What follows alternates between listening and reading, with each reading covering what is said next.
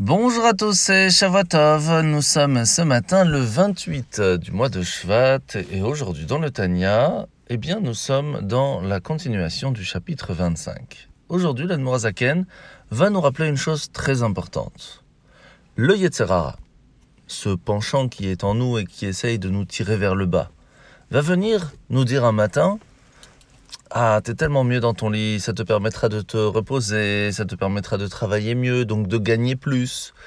Pourquoi tu vas te lever maintenant pour aller à la prière? En plus, il fait froid dehors, si tu vas sortir, tu vas tomber malade et tu pourras plus aller travailler. Comment tu vas faire?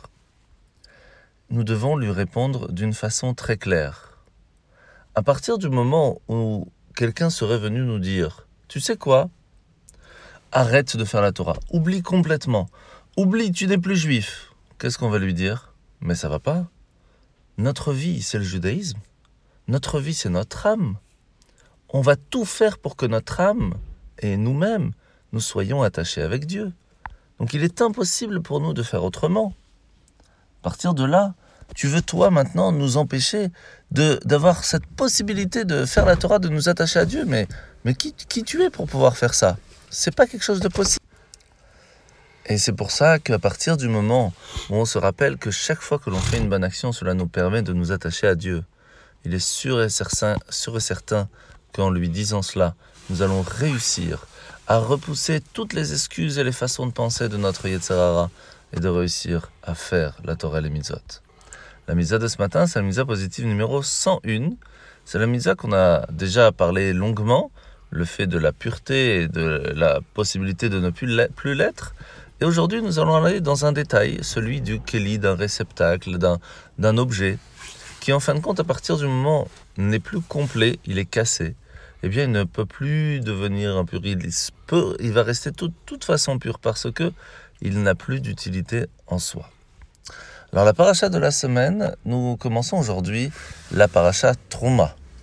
Et Hachem va commencer des instructions en nous disant Sache que j'attends de toi que tu donnes de toi-même de ton argent, de, ton, de tes efforts, de ton temps. Pourquoi? Pour construire, construire un endroit où Dieu va pouvoir résider. Va sous l'imigdash, faites-moi un sanctuaire, veshachanti betocham, et je demeurerai en vous. Pas dans le sanctuaire, mais en vous. Il y a trois sanctuaires possibles. Le premier, le plus classique, on parle du temple, d'une synagogue, d'une école juive, ça, c'est le premier but.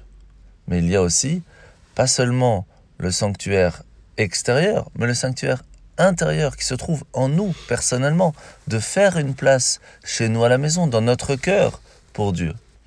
Et enfin, le monde entier. On doit réussir à raffiner le monde entier, notre entourage, pour que partout où Hachem a envie de se dévoiler, il puisse le faire. Et tout cela ne peut se faire en fin de compte que lorsque l'on va dévoiler, révéler la vraie nature qui se trouve dans la réalité. On n'a même pas besoin d'amener quelque chose de nouveau, c'est pas un travail très difficile, il suffit de s'asseoir, réfléchir et comprendre que tout est Dieu.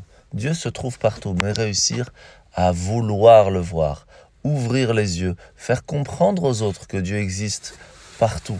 Et à partir de là, ce sera bien plus facile de préparer le monde à son dévoilement. Bonne journée à tous et Shavuot